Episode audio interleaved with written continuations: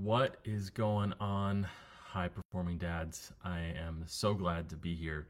Uh, today's going to be off the cuff. I don't have notes to go from. I don't really have much uh, other than what I wanted to say to you today.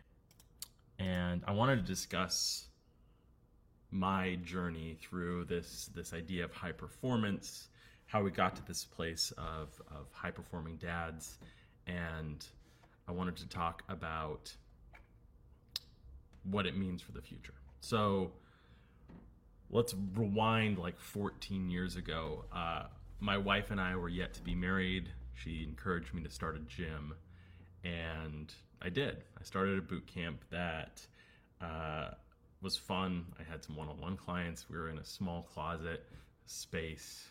Really, it was like 500 square feet. And as it grew, I remember I got to this point where we had moved to a bigger spot. And I was sitting in my office, which is literally was was literally a broom closet prior for the guy who had rented the space before us. And I was sitting there. I just finished classes, uh, and it was 7 a.m. I'm sitting there in front of a computer, and I say, "Oh no, I don't know what to do next." I was stuck, and so being a homeschool kid, being someone who takes their own education seriously, I started taking courses, reading books.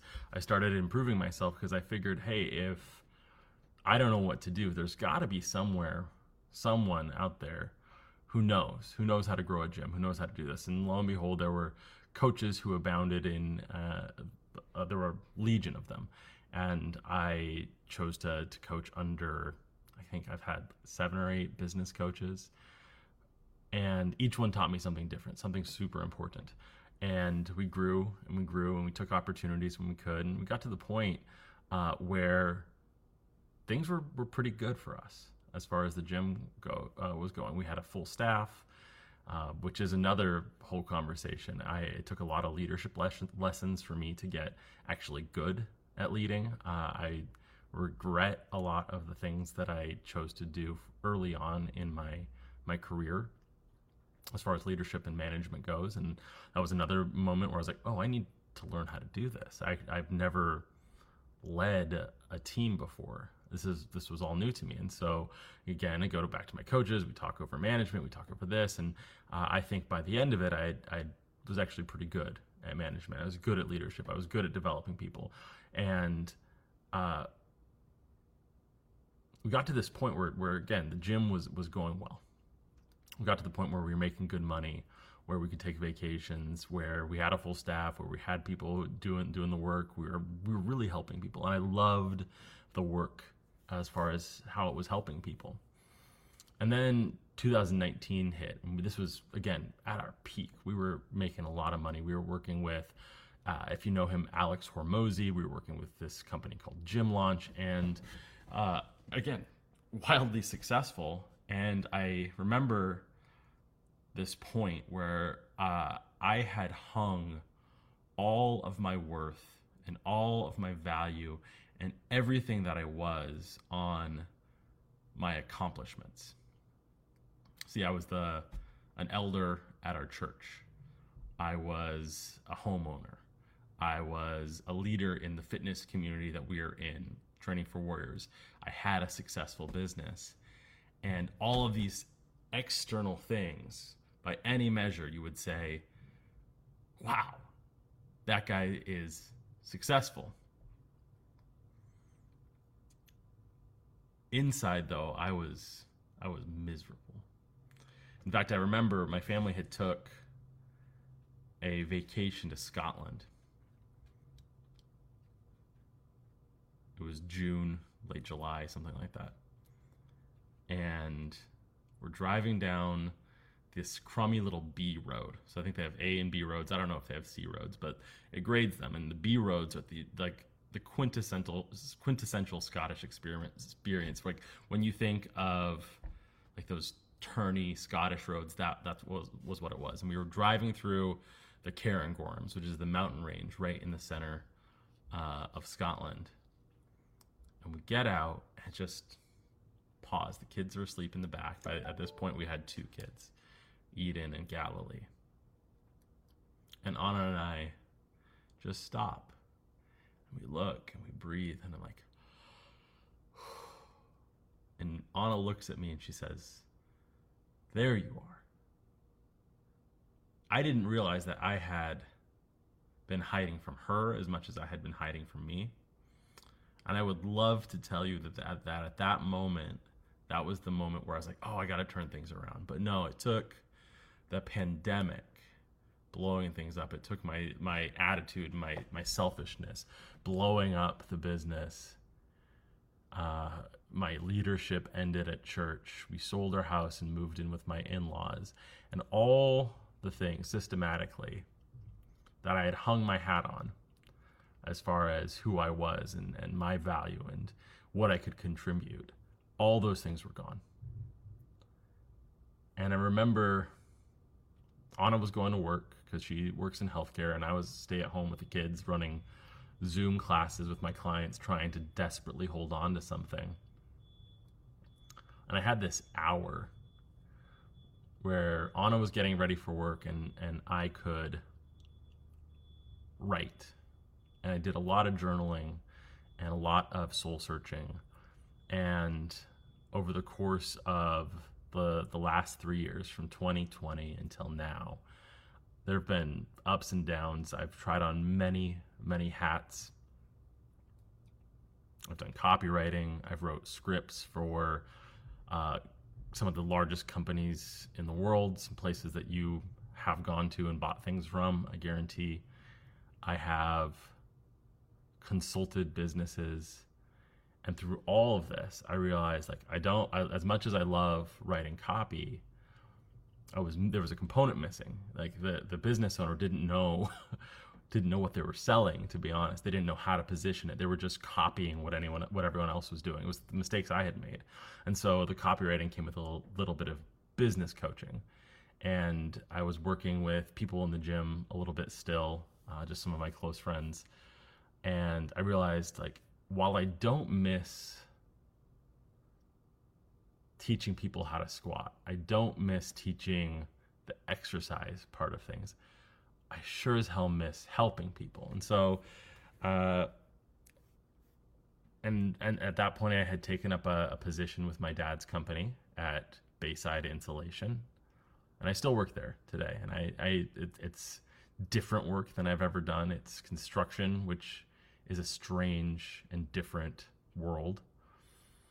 And I realized every lesson that I had come come up with, every lesson I had been taught, every lesson I had bought or been beaten into me or picked up the hard way, had got me to this point where I was actually pretty good at stuff. I was I was pretty good at leadership, pretty good at management, pretty good at uh, business development. I had all these skills, and I was like, how, but how do I convert that to something that that can actually help people? And so I looked into uh, maybe doing some life coaching. And I realized, man, life coaching comes with a, an incredible amount of baggage. Because you hear the word life coach, and I think what goes through a lot of people's heads is unlicensed therapist. I'm like, that's not what I want to do. Like therapy looks backwards, and from what my therapist said is that coaching looks forwards. So I like, I don't want to carry that with me. Then I looked into maybe I, I could do business coaching. I looked at business coaching, and while I'm good with numbers. I'm okay. Uh, my, my, my accountant will tell you, she will say, uh, Keon, that, that's not your strong suit.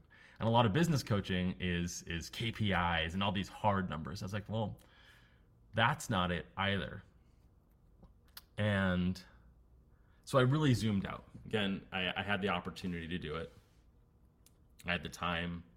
Uh, and again, if you watched my video yesterday, uh, I was able to, because of the work that I was doing with Bayside, I was able to have the space to think about what do I really want to do with my free time? Who do I really want to help?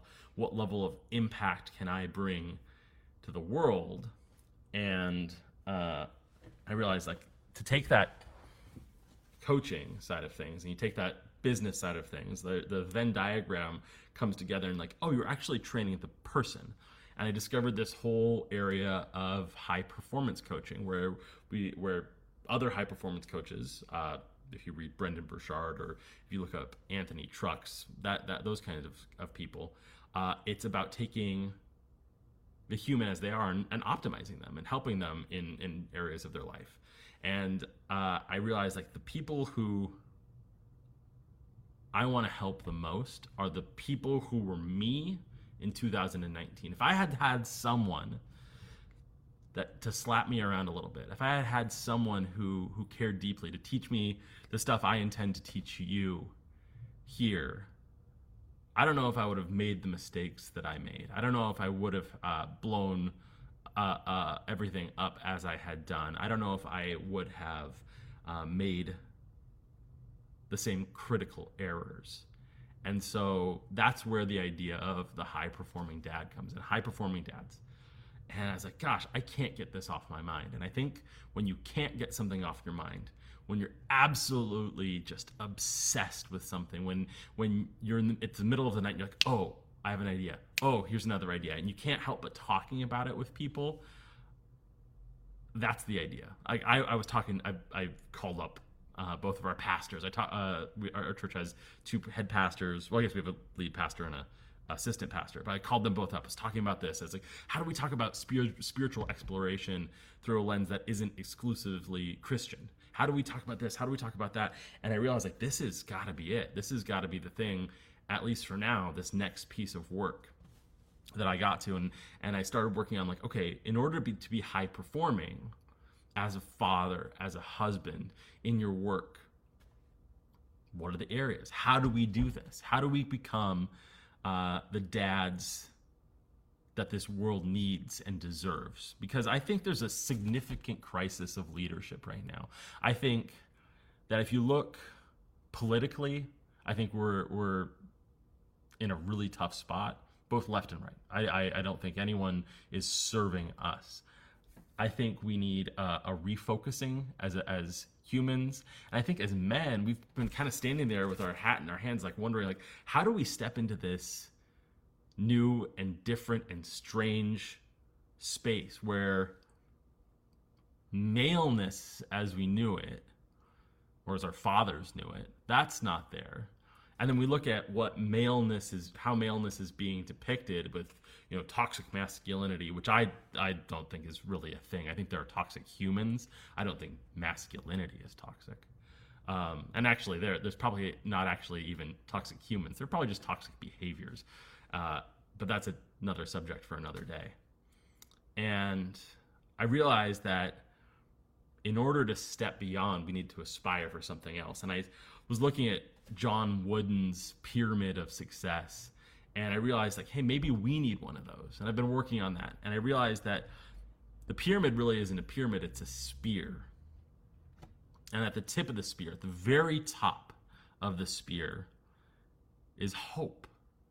Because if we have that, that's the ultimate aspirational thing. Because if there is nothing to hope for, if there is nothing that we are looking forward to, if there is nothing that we are working towards as humans and and specifically now in this context as men then life becomes very very bleak.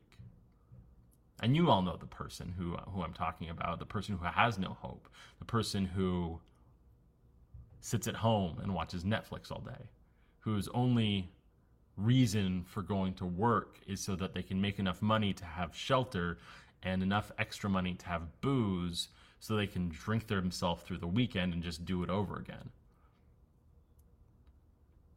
Most men die with their symphony still in them. It's a quote, I don't remember who said it. Might be Thoreau. We can just say it's Thoreau. Or the other way of thinking about it is most men lead lives of quiet desperation. And when you look at the this kind of this group and the theme of this group, I put men who are tired of faking it. And that that resonated deeply with me because I, I thought when in 2019 when I was successful when by all external means I was the successful person all those metrics and I was miserable inside I realized like that was me faking it and so I feel like there's a lot of bravado that goes into masculinity there's a lot of fakeness and my hope with this community. And the reason I'm going to be taking uh, the the privacy standards from public to private uh, pretty much at the end of this video because I want some honest and raw conversations. You know, I, I shared with you some of my my deep deep failings. Uh, you know, one thing I didn't share with you is I, I lost two of my closest friends through the leadership of my business because I was that bad at it. And, you know, I lost all of my self worth in 2019 because I didn't have anyone. And so, my hope is as this community grows, it becomes a space where we can come with to one another and say, okay, how do we grow as men? How do we grow as humans? How do we become people of consequence? And this is my idea. I think this is really how we do it. I think there's this the, the five pillar idea that I presented in one of the first videos. And the five pillars again are fitness, health, because you cannot exist anywhere except for here, right? And to extract your health away from your spirit or your mind to extract that out. It's kind of like trying to take eggs out of a cake that have, that's already been baked. You can't do it. Your mind, body, soul, spirit, all of those things are inextricably you. So we have fitness, we have individual personal growth because you need to have a growth plan. You have spiritual exploration, like I had mentioned. You have relationships, so relationships with your yourself, relationships with your spouse, with your wife, kids, community, and expanding and expanding. And then you have work that that has meaning and purpose and significance. And how do you do that? And so those are the five pillars. But more importantly, and what I think is is the the, the key takeaway for today is that these those five pillars have to grow and expand from a center that is truly you. And what I mean by that is that you cannot help, you cannot change the world, you cannot move the needle forward for humanity until you take responsibility for yourself. You start here, you start with I, you start with me, you start with how do I do the best things for me? How do I take care of my fitness? How do I take care of the relationships with me? How how's my self-talk? How is my growth? How are how's my spiritual development? Is what I'm doing meaningful? Then you can expand. You can say, okay, How's that with my wife? How's that with my kids? And you expand and you expand. How's that with my church? Expand and expand local community. And as you grow outward, that's where you can really help. But you have to start at home. It's that that biblical principle. Like you can't help someone with a splinter in their eye when you you got a board hanging out of your own eye. Right? That's the idea. Start here, start at home, and grow outward. And that's how we create ripples in our society. That's how we create ripples in this community. And that's my hope for all of this is that we become a place that grows. This becomes a place that creates men of consequence, men who aren't afraid to stand up for what they believe in, men who who truly want to help, not just do this for self-aggrandizement. Because there's so much chest beating, isn't there? There's there's so many people who are just doing it because they want the likes or the updoots or the the whatevers, right? The recognition. And I've lived that. I have lived for recognition. I have lived for what other people want from me. And there's no joy there. There's no satisfaction and there is no hope there. So as we round this out, as we conclude, I just want you to, to, to feel free to, to use this space for what it's intended to grow yourself, to enter into community, and to help grow others. I intend to do live videos a few times a week. I don't know what my schedule will be. I intend to post things up, I intend, intend to, to share things, but don't rely on me to post everything. I don't want this to be just another one of those groups that you're a part of and you're a consumer. I want you to be a participant. I want you to be someone who is active in this. And uh, I'll probably be cutting this and putting this uh, into a podcast as well. So if you are listening on the podcast, come join us on Facebook. Just look up High Performing Dads. It's got the same logo uh, as of now. And so come join us, join the discussion, and realize that you are made for more, that you were put here for a significant purpose. You were put here to have deep impact on the lives around you. You were put here to move the needle forward for humanity because If you don't, who's who else is going to do it? There's no one. There is there's no one. You, you can rely, you can hope, you can you can dream that someone else is going to do it. Dream that someone else is going to walk through the front door and fix you. But you'll be waiting pretty much your whole life. That's all I got for you today. Go into this weekend strong, go into this weekend with intention, and we'll talk on Monday.